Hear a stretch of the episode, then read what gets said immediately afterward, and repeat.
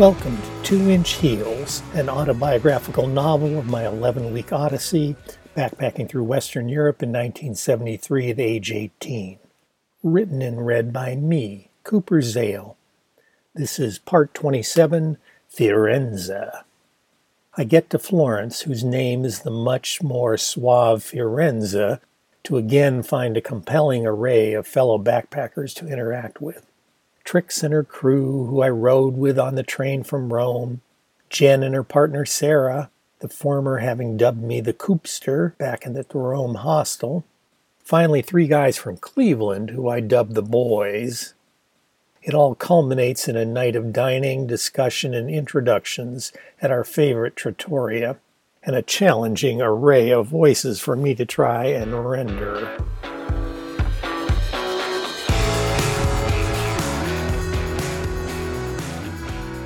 It was Tuesday, November 20th, when I awoke in the male bunk room of the youth hostel in Florence, or as I was referring to it now by its much cooler sounding real Italian name, Firenze.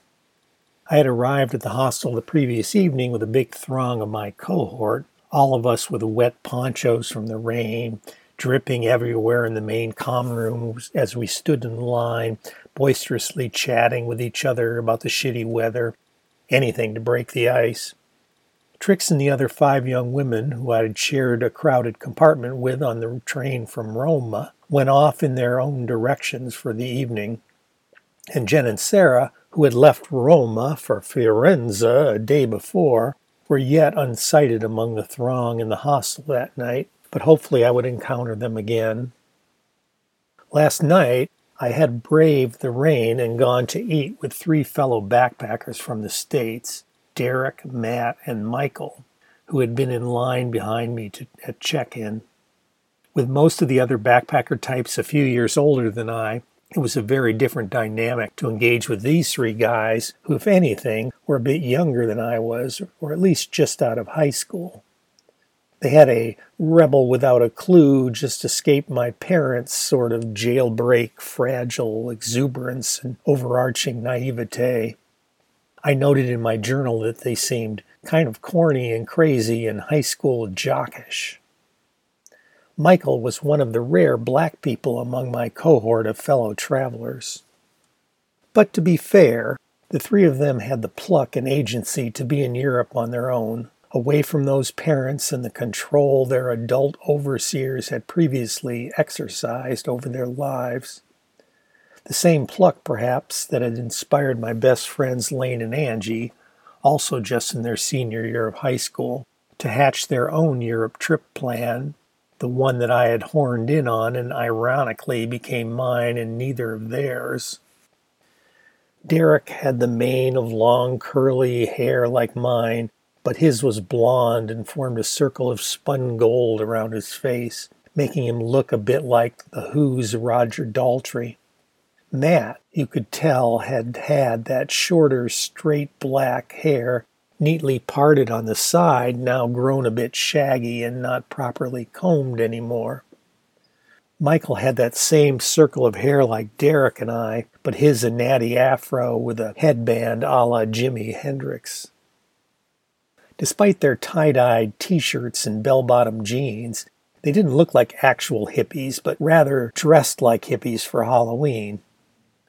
The three all had gone to some liberal private high school on the east side of Cleveland and lived in the various upscale heights, Shaker, University, and Cleveland.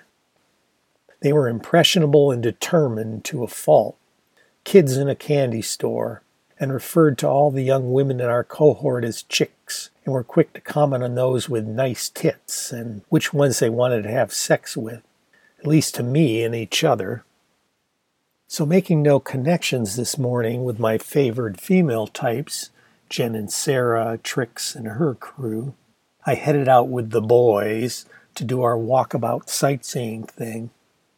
The sky was gray and drizzly, but the hard rain from yesterday was gone, so we ventured out without our ponchos.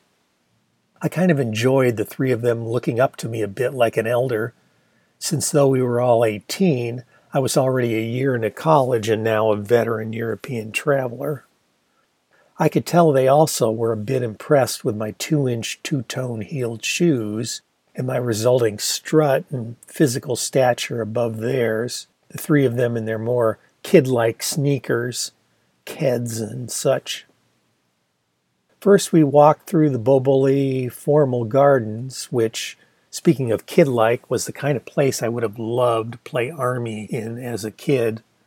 Pathways with shrubs and small trees forming an arch over the top, little walkways winding off into oblivion, and right in the middle a fantastic, peaceful little pond with sculptures and quiet, particularly on a cold, drizzly day that may have scared off some of the tourists, that other group of older, more conventional travelers who we differentiated ourselves from.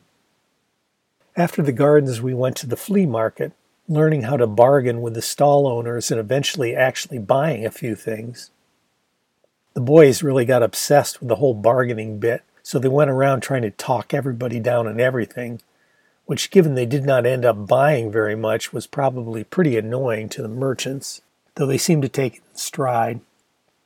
I at least bought a few things, which I hoped my mom and dad would like. Given all the time I had spent obsessing over returning with Christmas gifts for my family members, I ended up spending my precious remaining discretionary funds on crazy things exotic wrought metal earrings for my mom, and a glass decanter from my dad. We ended the morning having some cheap pizza and killer donuts for lunch, the boys sharing their tales of newly learned bargaining prowess.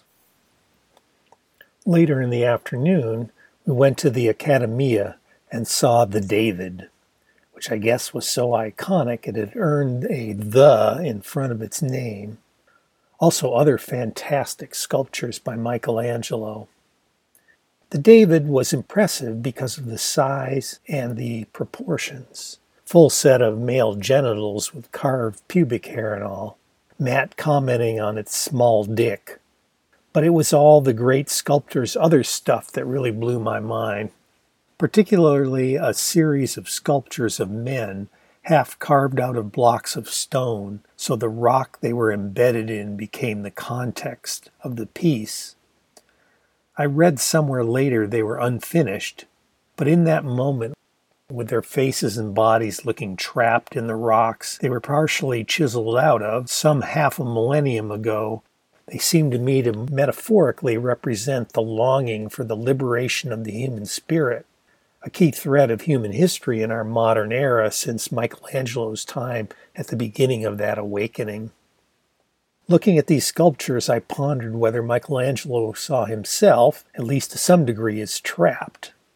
His life seemed to be a continuing battle with the man, the powerful members of the elite who commissioned his work and allowed him to make his living doing what he loved. I really would have liked to have met the guy. I understood his stone faces, more so than perhaps any other of the great classic art I had seen. I'd never seen anything with quite as much energy and expression. A face locked in rock, pleading with me to be let out. Wild.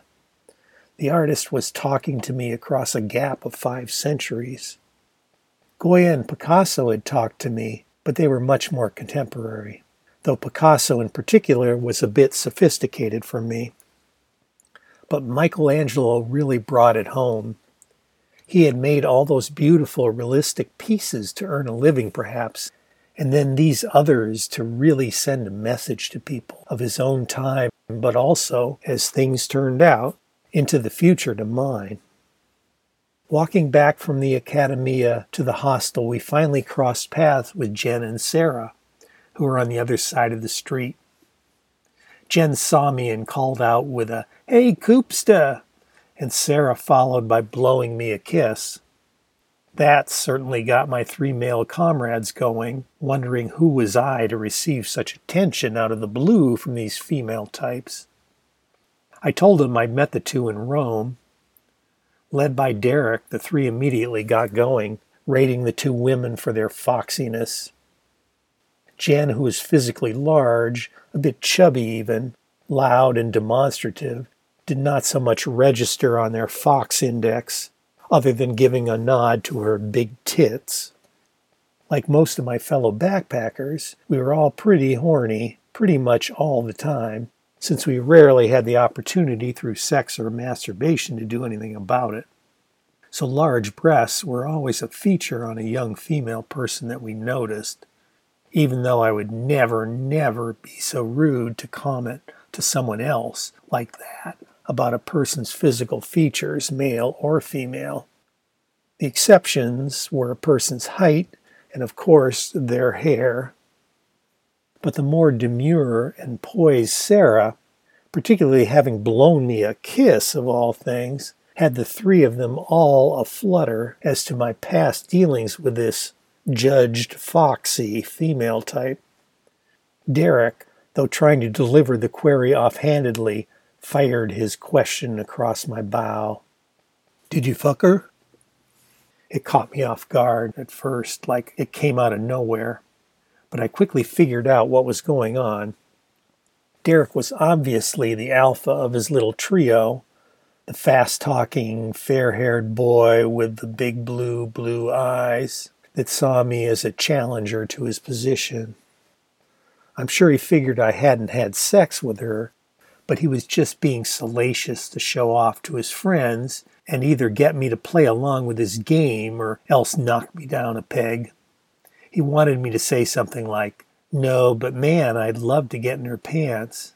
And then the conversation would go from there with him having set the agenda. Realizing the dynamic, I bristled on the inside and struggled to decide how to reply within the context of this conventional male camaraderie which I both feared and loathed. I so wanted to turn to him, shake my head and scowl, and tell him what an asshole he was to ask that, rather than asking something more reasonable and less rude, like, So you seem to have some friends. Instead, my shyness got the better of me, and I showed no anger, something I was well practiced at, and cobbled together something neutral to say. Yeah, we had some conversations at the Rome hostel, I said. They're being kind of silly. That's just the way they are. I felt like a wuss the moment the words came out of my mouth. I should have mentioned that Jen gave me that nickname and that I'd accompanied Sarah to try gelato for the first time and that I thought they were both pretty awesome. But I could barely share any feelings I had for my female peers, let alone romantic or sexual ones, with my closest of male friends, or certainly the women themselves. So there was no fucking way I was going anywhere near there with this Derek character. To up the ante a bit, upon returning to the hostel, Derek, Matt, Michael, and I encountered Trix, her travel partner Evelyn, plus the other two sets of young women who had made up yesterday's train compartment comrades in the common room. Rosie noticed me walk in and waved animatedly. Hey, Coopster, there you are. She had yesterday's big mane of thick curly blonde hair corralled into a single ponytail that stuck nearly straight up and exploded over her head like frozen fireworks. Amelia was next to her and looked our way and gave a little wave as well, with her pigtails, freckly face, slender frame, and curvy figure sure to register high on the boys' Fox index. Trix was apparently starting to tell a joke, but stopped mid sentence when she saw me and my three male companions approaching. Also noticing us, Evelyn said to her travel partner, So finish the joke. Trix, not one to back down, glanced at me and the boys, and I could see the decision behind her alien green eyes to go for it, and she turned back to her waiting female comrades. All right, ladies, at Ev's request, here it is. What's the difference between love, true love, and showing off? She paused for effect. Spit, swallow, and goggle they all laughed as one, with Rosie laughing the hardest, flinging her exploding ponytailed head back and letting loose, even looking at me as she laughed. Though I would never tell a dirty joke, doubly so one that crude, I loved that Trix had done so, and that all her female crew had a hearty, unrestrained laugh. Trix then turned to face me and my entourage, standing just an inch or two over five feet atop her black shit kicker boots. Knowing that she'd told a raunchy joke in unexpectedly mixed company, sometimes the best defense is a good offense, and she called out to me, even using my new nickname. Coopster, I see you've got some mates. She strode forward on those big black shit kicker boots under her short frame and thrust out her right hand to Matt, the closest one of my three male comrades, saying, I'm Trix. It's a pleasure. He was taken aback for a moment at the visage of this diminutive alien with that face so exotic it was hard to pull your eyes away. I chuckled to myself in his state of shock. This is uh, Matt, Michael, and Derek, I said, grinning and rolling my eyes just a bit for Trix's consumption unseen by the boys.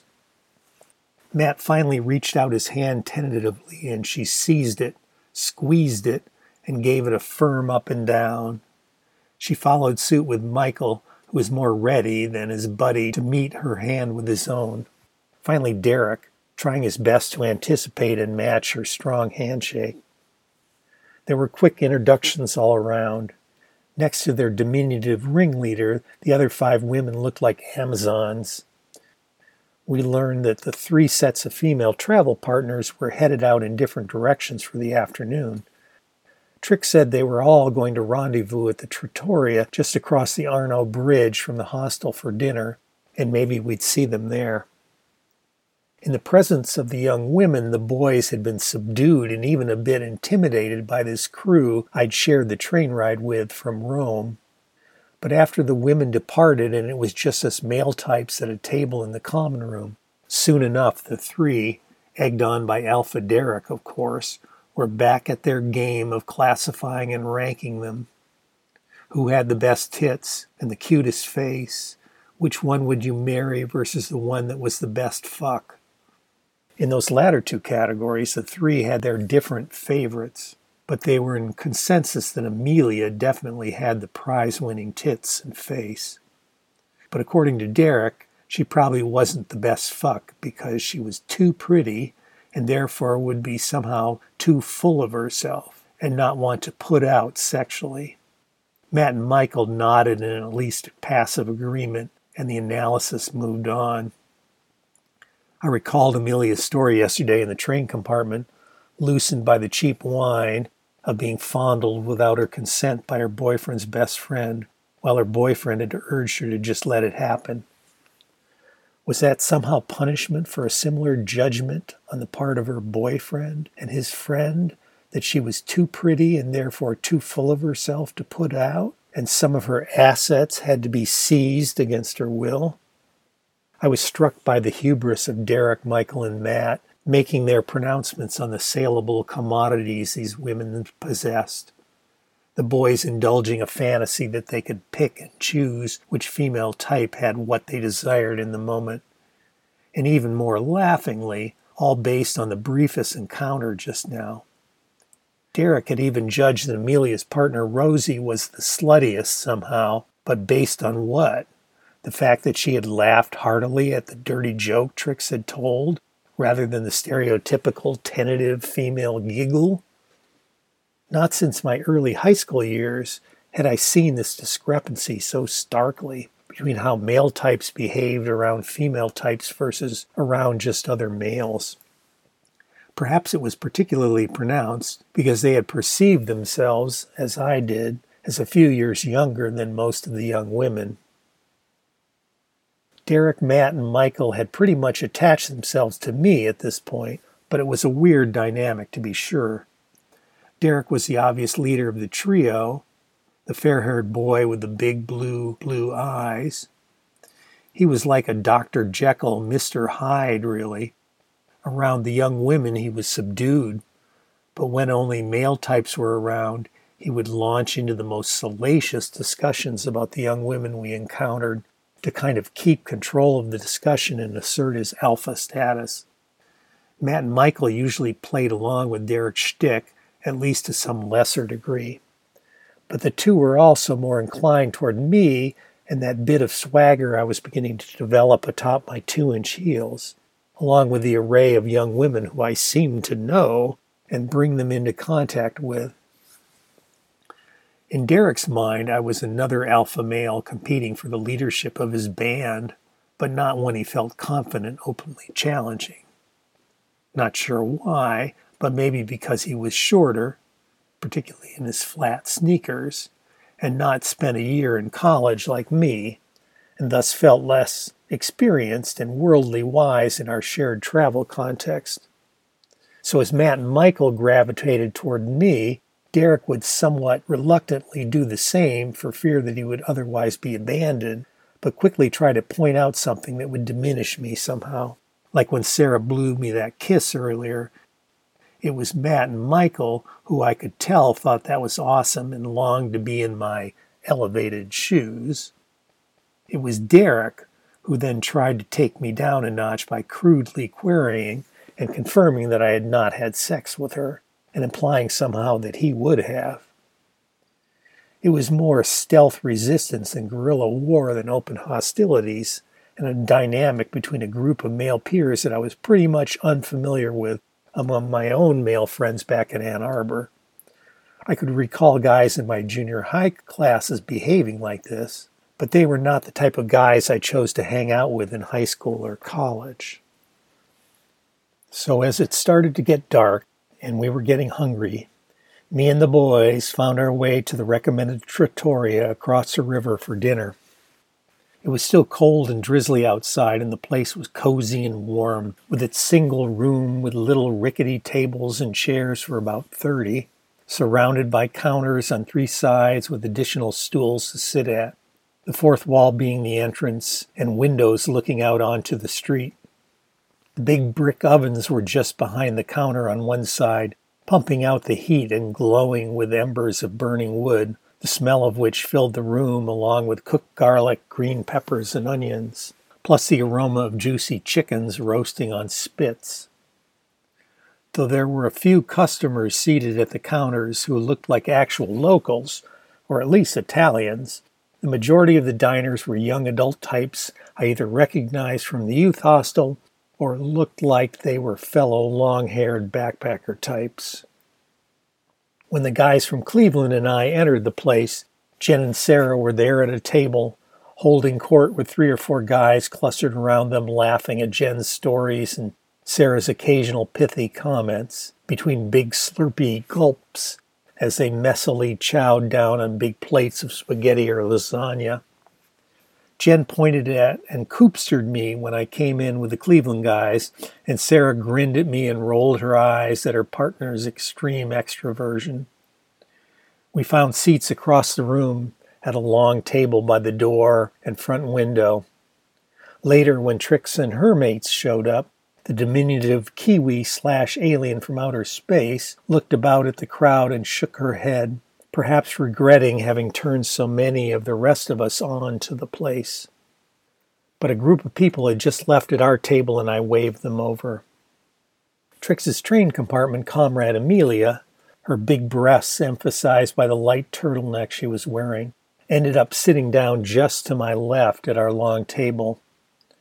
Trix sat across from her with her travel partner Evelyn squeezed in on one side and next to Michael on the other with Matt across from him and Derek on my right at the end of the table. Trix quickly noticed three guys whispering to each other and staring at Amelia's chest.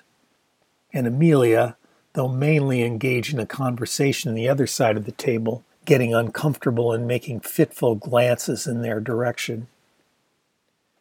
Trix shot a knowing look at me, chuckled grimly, and then leaned towards the three guys for a quick lowered voice aside while Amelia wasn't looking their way. Okay, boys, don't be rude. She certainly has a pair. She didn't even say it angrily, but more resigned and matter of fact. The three of them snapped out of their libidinous thrall and caught in Trix's green eyed gaze. Michael and Matt mouthed a barely whispered, Sorry. Derek at the end of the table did not meet Trix's gaze, but just scowled quietly. Trix chuckled and decided to quickly change the subject. So, this is your first day in Florence? she asked the three of them. The three nodded, and it was Michael actually who rattled off the places we had gone to. Matt and finally Derek chimed in as well. Trix shared what she and Evelyn had done, with Evelyn embellishing. With Trix kind of facilitating, soon the conversation was circling between us four males on our end of the table and the six females on the other side. And so the evening went. Several dozen backpackers from the States, Australia, New Zealand, Canada, and Great Britain enjoying conversing in the English language they all shared and the camaraderie of each other in the warm and cozy confines of a small Florentine trattoria along the Arno River on an otherwise inclement evening. Most of us doing the circuit.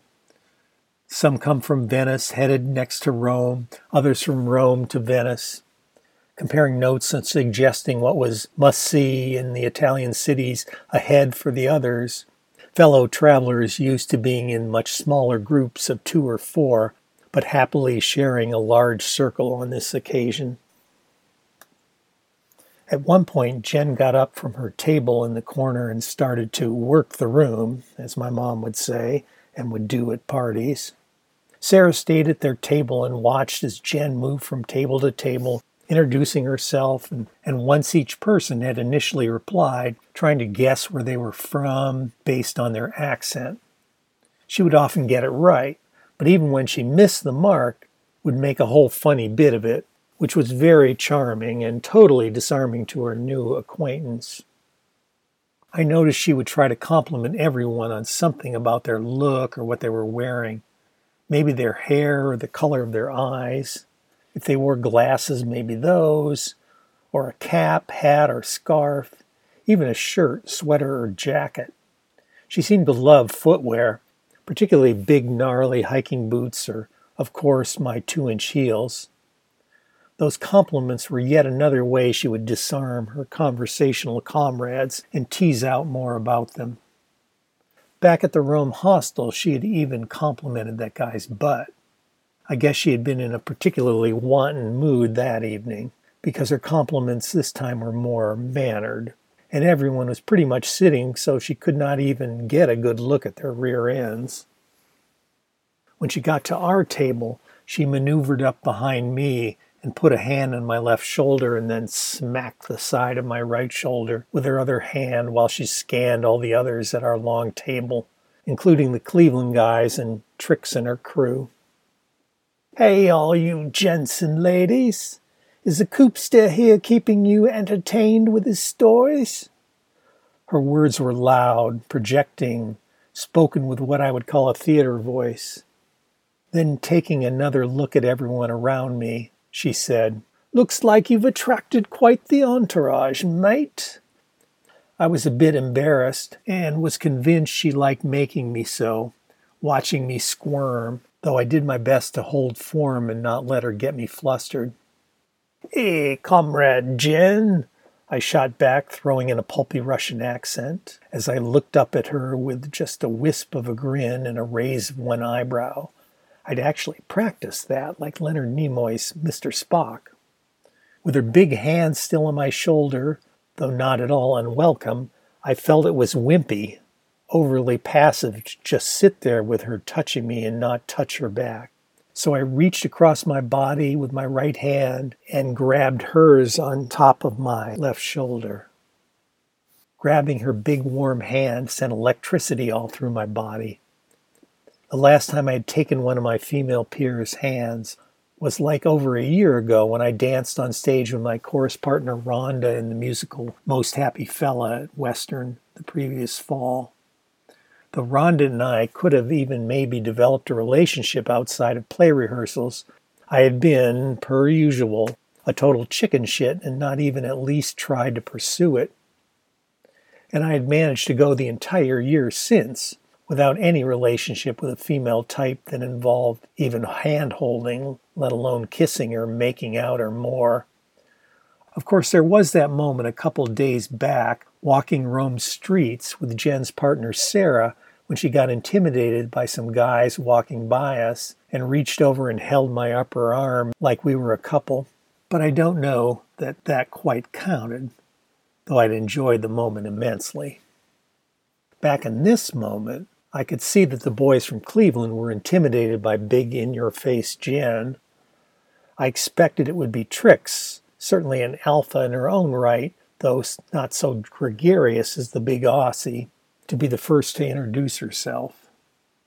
Instead, it was Rosie, a fellow Australian, certainly not Jen's physical stature, but with a big blonde mane of curly hair, not unlike Jen's, though now up in that wild ponytail. Cheers, Jen. I'm Rosie. Cheers, mate, Jen responded, sizing Rosie up. Love the big blonde hair, of course. Jen mocked a little coy smile and fake arranged her own big mop of blonde hair. Rosie laughed, an instant Jen acolyte, I could tell. And the flannel shirt, Jen noted. Stuart Totten, right? Rosie's nose wrinkled and she said, I have no fucking idea. Jen gave out a big laugh at that response from somewhere just above my head her big tits tussling with my own mane of hair as she laughed. Her hands still on my shoulders, but double the electricity now that her breasts were adding their energy to our proximity. You sound like another bloody banana bender if my ears are still spot on, Jen noted. Indeed, mate, spot on, Rosie responded. Cairns. Me too, chimed in Amelia. Jen still behind me. I saw her hands on either side of me make fists with thumbs up and point back at her. Toowoomba, ladies, she said proudly. Rosie and Amelia beamed, having found another from their own stomping grounds, I figured. Then, sizing up Amelia's good looks and blonde locks, Jen cooed and again pretending to play with her own hair said, Look at all us hot blonde babes. Jen then smacked my shoulders with her hands. Good man, Coopster. You managed to hook up with a bunch of Oz girls. This was the cue for Trix, silent so far, to finally chime in. NZ here, mate, not OZ. She winked at Jen with those wild green eyes flared below her five pigtails. I had heard some talk about rivalry between Australians and New Zealanders and could hear that bit of edge in Trix's words. She then stood up, which did not increase her stature that much, but better displayed her gravitas, and stuck out her right hand to shake Jen's. I'm Trix, she said categorically. It's a pleasure. Though Jen was still just behind me, so mostly out of my line of sight, I could feel her energy change, like Trix hadn't been on her radar. I wondered if the big Australian had missed the diminutive New Zealander because of her stature or even the fact that she was not a white person. Jen missed a beat, but only one, before she recovered and reached out her hand to join Trix's. And NZ it is. Presumptuous me. A pleasure, Trix. Their hands clasped in what felt like a more formal handshake. I could see the sinews in each of their fingers tighten even the hardest walnut between those two hands would have been crushed to smithereens. I was waiting for Jen to fling out one of her signature compliments. Before the moment was lost, she finally did. You got killer green eyes, mate, and I love the hair. Jen waving her hands over her own head for emphasis. Trix gave the slightest wry grin, like she had Jen's shtick all sorted out. Tom, mate, yeah, I'm not quite as tall as you, so. She waved her hand above her head, mimicking the way Jen had just done. All this keeps people from forgetting I'm down here. It does indeed, Jen noted. I sensed she still did not quite know what to make of the diminutive bronze skinned Kiwi. Evelyn stood up as well, leading to another relatively formal call out of names and stout handshake, Jen complimenting Evelyn's sweater. Now it was time to bring the boys from Cleveland into the fold. They had just been sitting at their end of the table, mostly talking quietly with each other and casting only occasional glances at pretty and curvy Amelia. I was expecting Alpha Derek to now introduce himself, but he and his comrades just sat there. Finally, it was Michael who spoke, seated across from me facing Jan, who still hovered behind me. Hey, Jan, I'm Michael, he said breezily with a smile, waving his right hand at her rather sheepishly, which preempted her standard move to shake hands. Derek and Matt quickly followed, just calling out their first names and waving, with looks on their faces like this was a formality they had to go through until they could get back to stealing glances at Amelia's tits. I looked up at Jen to get her reaction, and I could see by that little wrinkle in her nose that she was a bit miffed at their passive response, but was not going to be thrown off her game. Hey, boys! She said the word hey parroting the clipped way Michael had said it to her, following it with boys instead of their names, or even mates or gents, like she would have normally done. She also mimicked their little hand wave, like she was making the point of how lame it was by showing them what it looked like. As I had said before, the three of them looked like high school kids dressed up like hippies for Halloween, particularly Michael with his whole Jimi Hendrix headband. I was embarrassed for the three of them, but also realized that I felt they reflected poorly on me in Jen's and Trix and her cohort's eyes, this jury of my somewhat older female peers. I pondered why I couldn't let the boys just be themselves, who they were, somewhat grown up kids playing at being hippies. They weren't me, but was my self esteem so tenuous that I feared even associating myself with them and be revealed as a faux wannabe that I felt like much of the time. Like she'd done in that whole scene where we first met in the common room of the Rome hostel. Jen called out to Sarah across the small packed eating area of the trattoria. Hey, Shakespeare! summoning her as well with a wagging finger. And just as before, big haired heads of our fellow backpackers, getting their daily allotment of deliciously hot, cheap pasta in one place, turned to eyeball the big brash Aussie who had called it out, then looked about for the bard or someone presumptuous enough to usurp his name.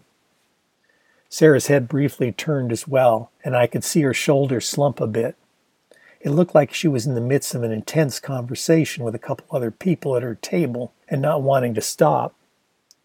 Continuing to make some point to the guy across the table from her and touching his forearm as she did, Sarah flicked her other hand up in the air and put up her index finger, signaling to give her a minute. Jen made a little pout and her eyes met mine.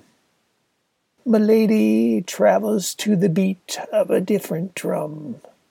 I recognized a reference to Linda Ronstadt's Stone Poneys song lyric, and Jen spoke the words with the same cadence as the opening line of the song, which now triggered in my mind's jukebox.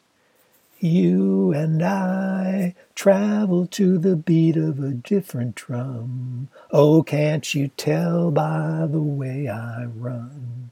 Every time you make eyes at me. I could see Jen's eyes get soft and introspective, a different look from her than I'd seen before. She spoke for once quietly, barely audible even to me right next to her in the crowded, noisy trattoria. My lady needs her champion by her side. I desist.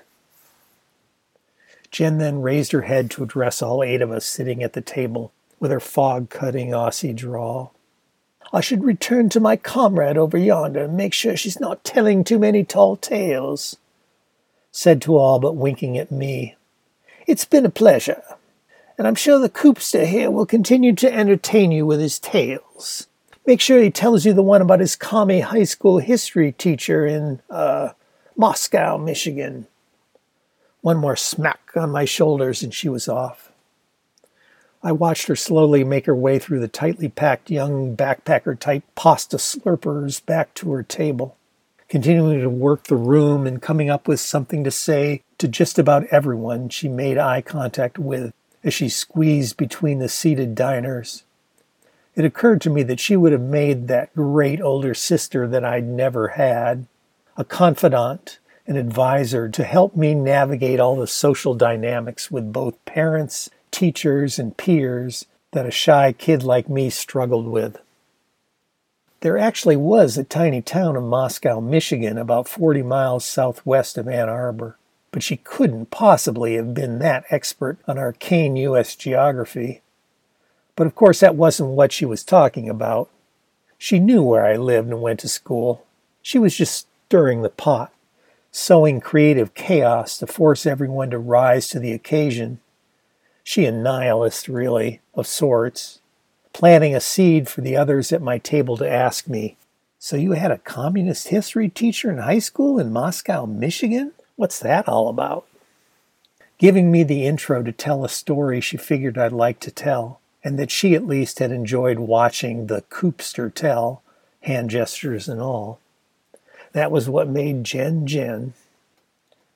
When I turned back to my table mates, it was actually Derek, cowed by Jen, but now struggling to get back to form in her absence, who took the bait. You went to high school in Moscow, Michigan?